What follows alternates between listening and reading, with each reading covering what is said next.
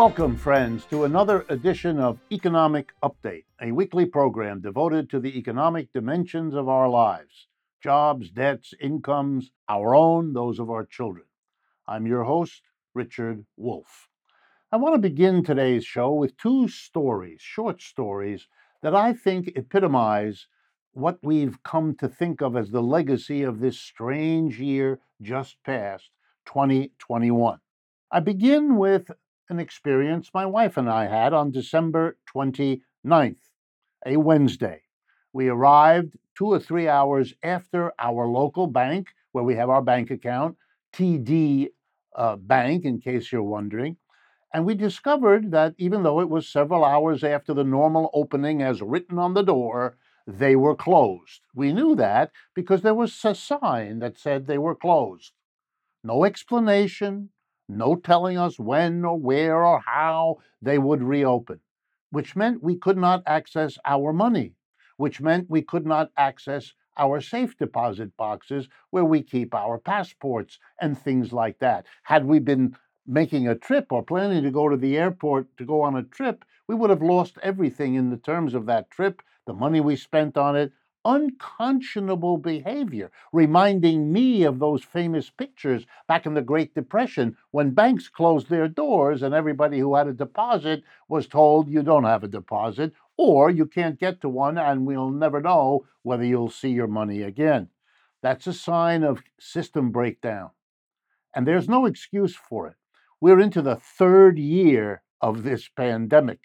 Everybody who knows anything knows that you may lose people who get sick or who get unable to come to work because other people are sick. So you have fallback people, people that are trained that you can call.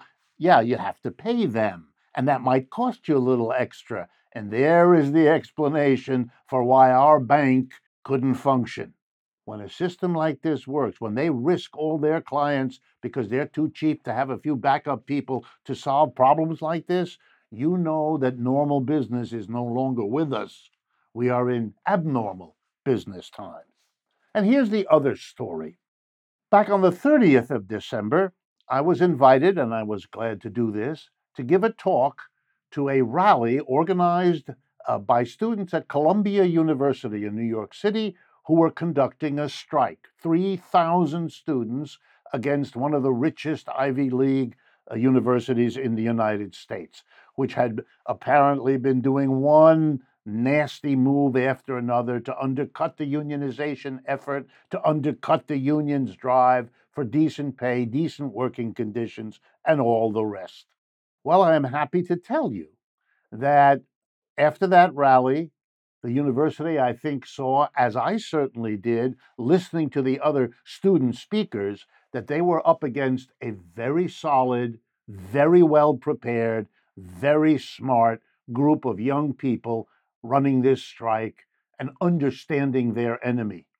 I was impressed by the friends who came from Brown and Harvard universities who have already gone through these kinds of strikes to help them along. This is a young population that understands the capitalist system and what it's like as it declines. And they're not going to be required to take the hard, difficult decisions that the university would like to impose on them. On the 7th of January, the union and the university agreed to a tentative contract in which a union gets several of the major goals they set successful strike, young people. That's as much a legacy of 2021 as the absurd dysfunction of the TD Bank and others like it. All right, let's turn now to our normal, regular set of updates. I begin with the town of Laredo, Texas. It's a small city on the Mexican border in South Texas. Population about 250,000, so not a tiny city, a sizable city. But it is what economists have come to call a food desert. What does that mean? It means it's very, very hard in many parts of Laredo, Texas, to be able, in a reasonable amount of time, in a short distance, to get healthy, good food, fresh meat, produce, fruits, vegetables, let alone the organic stuff. it's very hard. You're, you're left with going to convenience stores where everything is in a bag or everything is in a box or everything is loaded with salt and fat and preservatives and all the rest. And why is that? Well, there's a simple answer. You see, it's not profitable in places like this where large populations of people who don't have a lot of money live. So it's not profitable for the supermarkets to come in. So they don't. And it's left to the convenience stores. That's all it is. It's capitalism's profit drive screws these people out of access to fresh, healthy food. That's the sad story. But I didn't pick it out to tell you that story. You probably knew that. I picked it out because in Laredo, a population exists that is doing something about it.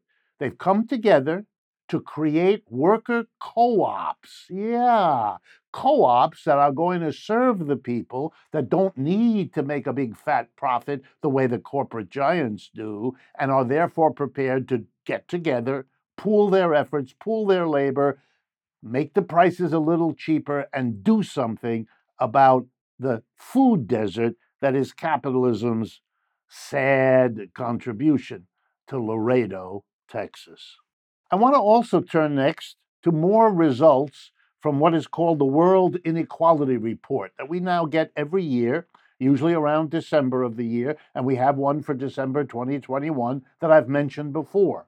A group of economists, mostly based at the University of California in Berkeley, together with colleagues around the world, produced this report on who has it and who doesn't in the way of wealth and income.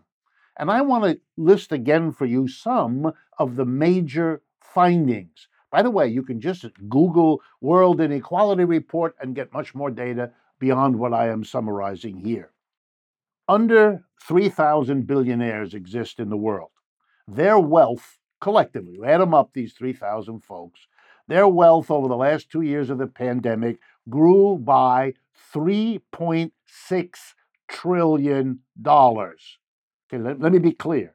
The richest people on this planet, 3,000 of them, saw their wealth increase by 3.63 trillion. At the other end of the scale, a hundred million more people were pushed into extreme poverty over these last two years, so that the number of people in extreme policy, that's uh, poverty, that's the worst you can be, uh, according to this report, on the world as a whole, 711 million. So we added 100 million people while we made the richest billionaires richer still. And I say we, I'm being polite. Capitalism is the system that does that. And that's what we need to understand. The richest 10% of the world's people, because we have a world that's governed by the capitalist economic system, one way or another. 10% of the global population owns 76% of all wealth. The top 10% own more than three quarters of all the wealth. At the other end, the bottom 50%, that's three and a half billion people, half the people of this world at the bottom. The bottom half together, they own, ready? 2%. There is no ethics, no morality that can defend that or justify it, even though you'll see quite a few hucksters devoting themselves to trying. And when it comes to income, it's not much different. Top 10% get 52% of all the income, and the bottom 50%, they get 8% of all the income. This is so horrific that we've seen recently, and I've mentioned it on this program, an effort to kind of get your attention away from the horror I just described to you by saying, well, we should credit capitalism because of over the last three centuries, conditions for people have improved. We do live longer and we do have, in other words, don't look at the reality we live in, feel better because it could have been worse. And isn't capitalism good because it did it? I hate this. I hate it because it distracts us from the conditions now. It's an attempt to distract us from the immorality of the economic system called capitalism that generates these results. But most importantly, it's wrong. You know why we live longer? You know why we have some of the benefits that have developed over the last three and a half centuries? It's not because of capitalism, it's despite capitalism. Every advance, whether it was public education, whether it was subsidized housing, whether it was improved health care, has been fought for by the mass of people against the opposition of capitalists. They want us to credit their system for what they tried to prevent and often did delay it. Look, every Western European country has a national health service guaranteeing everybody health insurance. We don't even have that yet. And guess who's opposing it? The mass of people? The labor movement? Uh uh The businesses, the corporate businesses that run the hospitals, the drug companies, and all the rest. We know who pushes for the advance. Don't be fooled. Capitalism produced the awful results of inequality we see today, and it fought all the gains that we have enjoyed over the last 300 years. And that's why it's appropriate to criticize capitalism. We have altogether too little of it in this country. What time remains, I'm going to use for the last update. The National Defense Appropriation Act. That's how the Congress each year decides on the military budget. And true enough, in December, President Biden signed the new NDAA. And I want to talk to you about it. First of all, Mr. Biden thereby gave gave 768 billion dollars to the US military. Here are some, just some of the interesting aspects you probably haven't heard about or thought about, but I think you will be interested by. This is 25 billion more than President Biden requested. He requested an increase of the military budget at a time, by the way, when there's not enough money to keep us healthy, right? Because we're suffering COVID in a way other countries aren't. But he increased the budget, but the Congress increased it more. And I want you to be clear why. Because the congressmen and women are competing for the for the military to spend money in their districts to hire their workers so they can claim they were there to do that for their local people. They suck up to the military. And if the president increases it, they're going to outdo each other to increase it more. These are the same people who refuse to pay for the Build Back Better that has been cut to shreds across the entire 2021. No money for those, but the money for the military, throw it at them. Here's even more interesting. The total increase Biden did, plus the Congress, came to 5%. But the increase in the pay to the military, what is paid to the Marine, to the, the Navy personnel, the Army, and the Air Force, 2.7%. Friends, the military gets 2.7%. The general price increase in America, 7.5% now. They're not even allowing our troops to keep up. Meanwhile, if the average is 5 and the money given to the soldier is only 2.7, it means the money given to the corporations is around 7, 8, or 9%, because the average is 5. He gave the money to the businesses, just not to the people. Amazing. We've come to the end of the first part of today's show, and as always, I want to thank all of you whose support makes this show and others we produce possible. To learn more about the different ways you can support democracy at work and this program, Economic Update, please go to patreon.com slash economic update or visit our website, democracyatwork.info. I also want to remind you of our recently released hardcover edition of Understanding Marxism that is available now, again, democracyatwork.info slash books. Please stay with us. We'll be right back with a special guest, Tess Fraud Wolf.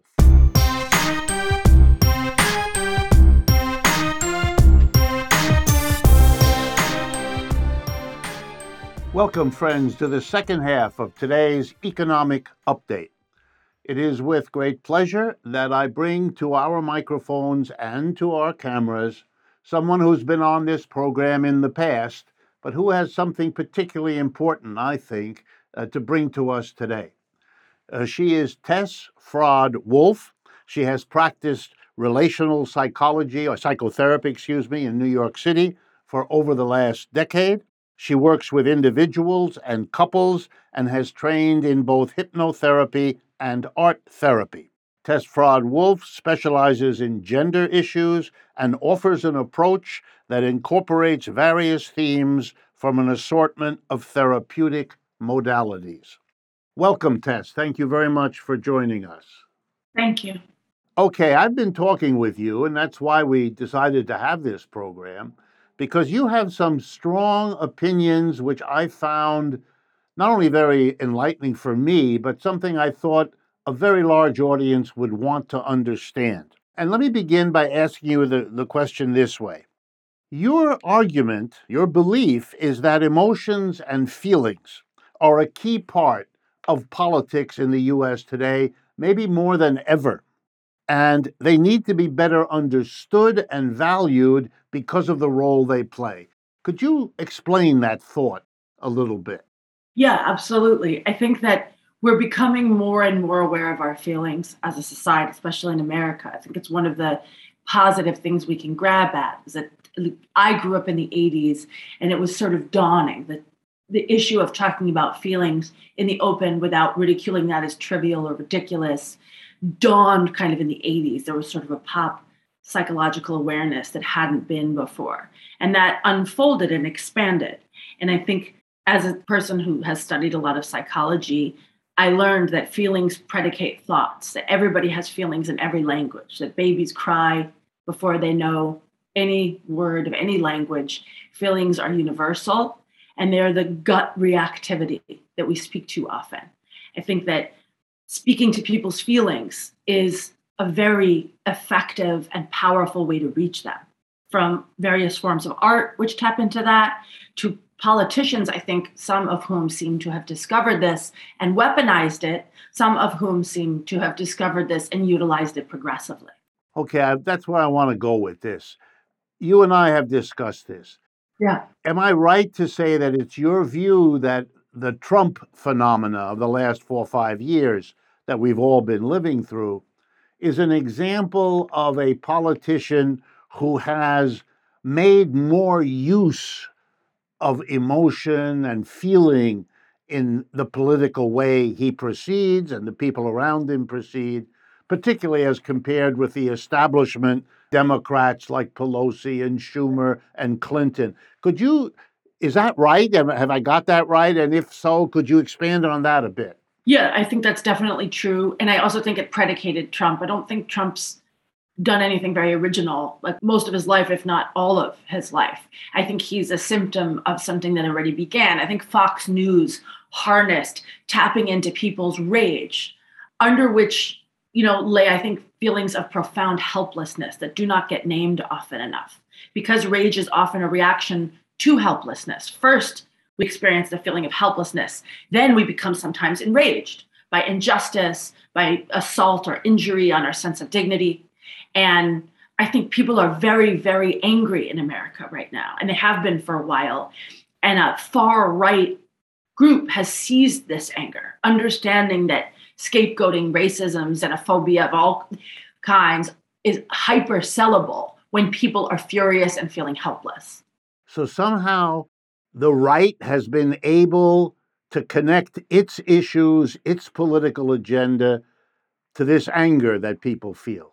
This is. Yeah, I think they've harnessed it. I think your point about the establishment Democrats is excellent.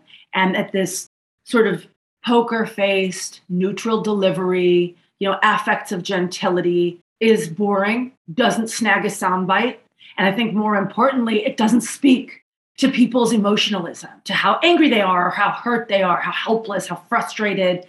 You know, and it's not always we're talking about some of the, you know, more destructive emotions potentially, some of the darker emotions, but they can be very valuable and constructive at the same time. But also feelings of joy, feelings of bliss, feelings of boredom, contempt. These are all feelings, and they're really important to which to speak. If you drone on and on like an automaton, like you know, establishment Democrats and former establishment Republicans, like Bush, who Trump openly mocked for being boring, right? In this you know, way that they do, it's you know aggressively boring. Tell me, do you think that Bernie's campaign uh, and maybe also AOC and the other sort of younger versions, have they learned something? Are they doing it differently? How would you assess their relationship to what you've been talking about? I would regard them as some of the more positively channeled emotional reachers. I do think that's exactly right. I think Bernie speaks to people's helplessness and rage righteous rage at that. I think AOC and the squad as well, after the January 6th insurrection, attempts on their lives and terror and fear, the squad, the four women then of AOC, Ilhan Omar, Rashida Tlaib, and uh, Ayanna Pressley, they were very emotional about it. Like some of them wept. They held hearings. They talked about fearing for their lives, feeling hunted, the trauma and they were really open about it. It was very powerful. A therapist friend of mine said, I've never seen anything like this. This is real life. I these people aren't posing for once. These people aren't sitting performatively dressed as though they're going to a ball or something. They're actually crying. They're sharing themselves. It was extraordinarily inviting to people, beguiling, and very engaging. So you would think that, if I'm hearing you right, that part of the appeal that Bernie, AOC, and the others have had is because of this willingness to be direct and engage feelings. Not only part of it, but I think a huge part of it. Huge, as big as their progressive stances. Bernie is the famous picture of a little a moment over a year ago during Biden's inauguration with Bernie and the mittens, right? Became iconic and sweatshirts were sold and everybody loves it. And it's because he looked grumpy, which is an emotion, by the way. He looked contemptuous. He looked like he was really over it, with the establishment Democrats flitting around dressed to the nines as though they were in the Oscars, which I think is bizarre, inappropriate, and can be looked at as kind of grotesquely ostentatious. And then Bernie sat there. He doesn't really give a crap. He's wearing whatever. He doesn't care about his hair. He has mittens some teacher sent him. He looks like, ugh. and everybody loved it because it was real. It was like watching the squad cry about their insurrection trauma. It was real. And people can tell often the difference. Of course, they can be duped, and they are sometimes. But I do think the human capacity has a faculty for truth that can be reached. Am I going too far to imagine that the implication of what you're saying is that if the Democrats, even the establishment ones, but also even more perhaps the, the Biden AOC, uh, I'm sorry, the Bernie AOC, if they take your message to heart, they could have a very different political impact in on this country than they have had to date. I mean, absolutely. Absolutely. The vacancy of Pelosi and company's delivery is exhaustively boring, disenchanting, invites disengagement. And I think if the left can realize that they need to speak to people's feelings and they need to be feeling people themselves, not cardboard cutouts. People don't want policy wonks like Hillary Clinton. They're bored. Some of that is because we're attract we're have different stages of addiction to technology and attention span compromises are many but a lot of it is just a human experience that we have been drawn for years and years to emotion through forms of art and engagement, and that we are at base emotional creatures before we're thinking creatures. And that politics has become something of a specialty for these quote unquote policy wonks. And since so little really changes in our lives, the sense of the irrelevance of conventional politics, I think, has settled in and become part of this culture that we're living in. Let me push you a little bit and say, could you come up with an example, one or two, about how something being argued could be argued more effectively if it engaged our feelings? Absolutely. I think instead of drowning a lot of the political discourse in bureaucratic red tape measures, I think we need to speak to the direct effect things will have on people, to the direct effect things have had on people. If we use these words that we often shun, and certainly in the news, I hear them almost never. Words like lonely, people are desperately lonely since the pandemic. We want to use words like pandemic fatigue. Okay, fatigue is a, is a physiological sensation mostly. It's tired, you're tired. Really, what we're talking about is a feeling of defeat. That's an emotional experience, feeling defeated, feeling deflated, enervated, drained. We can all relate, especially through COVID and after the past few years. But I think if we go for that, if we look to speak to our emotions and the others, we can create bridges and interest where there is right now lack. Huh. Tell me, why do you think that the American left, and being very broad here, everything from the Democratic Party on over to socialists and everybody else on the left, why mm-hmm. has the left been less adept, less aware, less clued in to the to what you're telling us than the right, or at least the Trump right? How how do we account for that? I mean, I think some of it had to do with where the Democrats gathered tended to be in you know certain areas of the country that are associated with academic tendencies that have a cluster of schools, New England, urban places have more diversity, have more educational possibility, often have more universities and colleges there. And I think there was this academic attachment to deliverance. There was this notion that if one was smart enough, with quotes around the word smart, since that's so broadly defined so many different ways, one could be convincing. And one wanted to be convincing because they wanted to share their political views. And I think there was a lot of mistake there, that intelligence is much broader and deeper than academically or intellectually related. You know, you, you remind me of the very large number of times that I've encountered over the last five or 10 years people particularly from smaller states or rural areas or smaller cities, being very clear when they spoke to me that folks in California, and New York, and so on look down at them, feeling that they are being condescended to, not engaged with.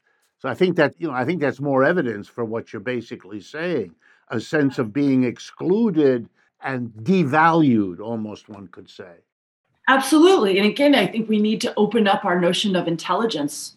It's, again, much wider and much deeper than about some school, some pedigree, the capacity to, you know, complete a subject within school, you know, exemplarily. That's great if you succeed there, but there's trillions different kinds of intelligence.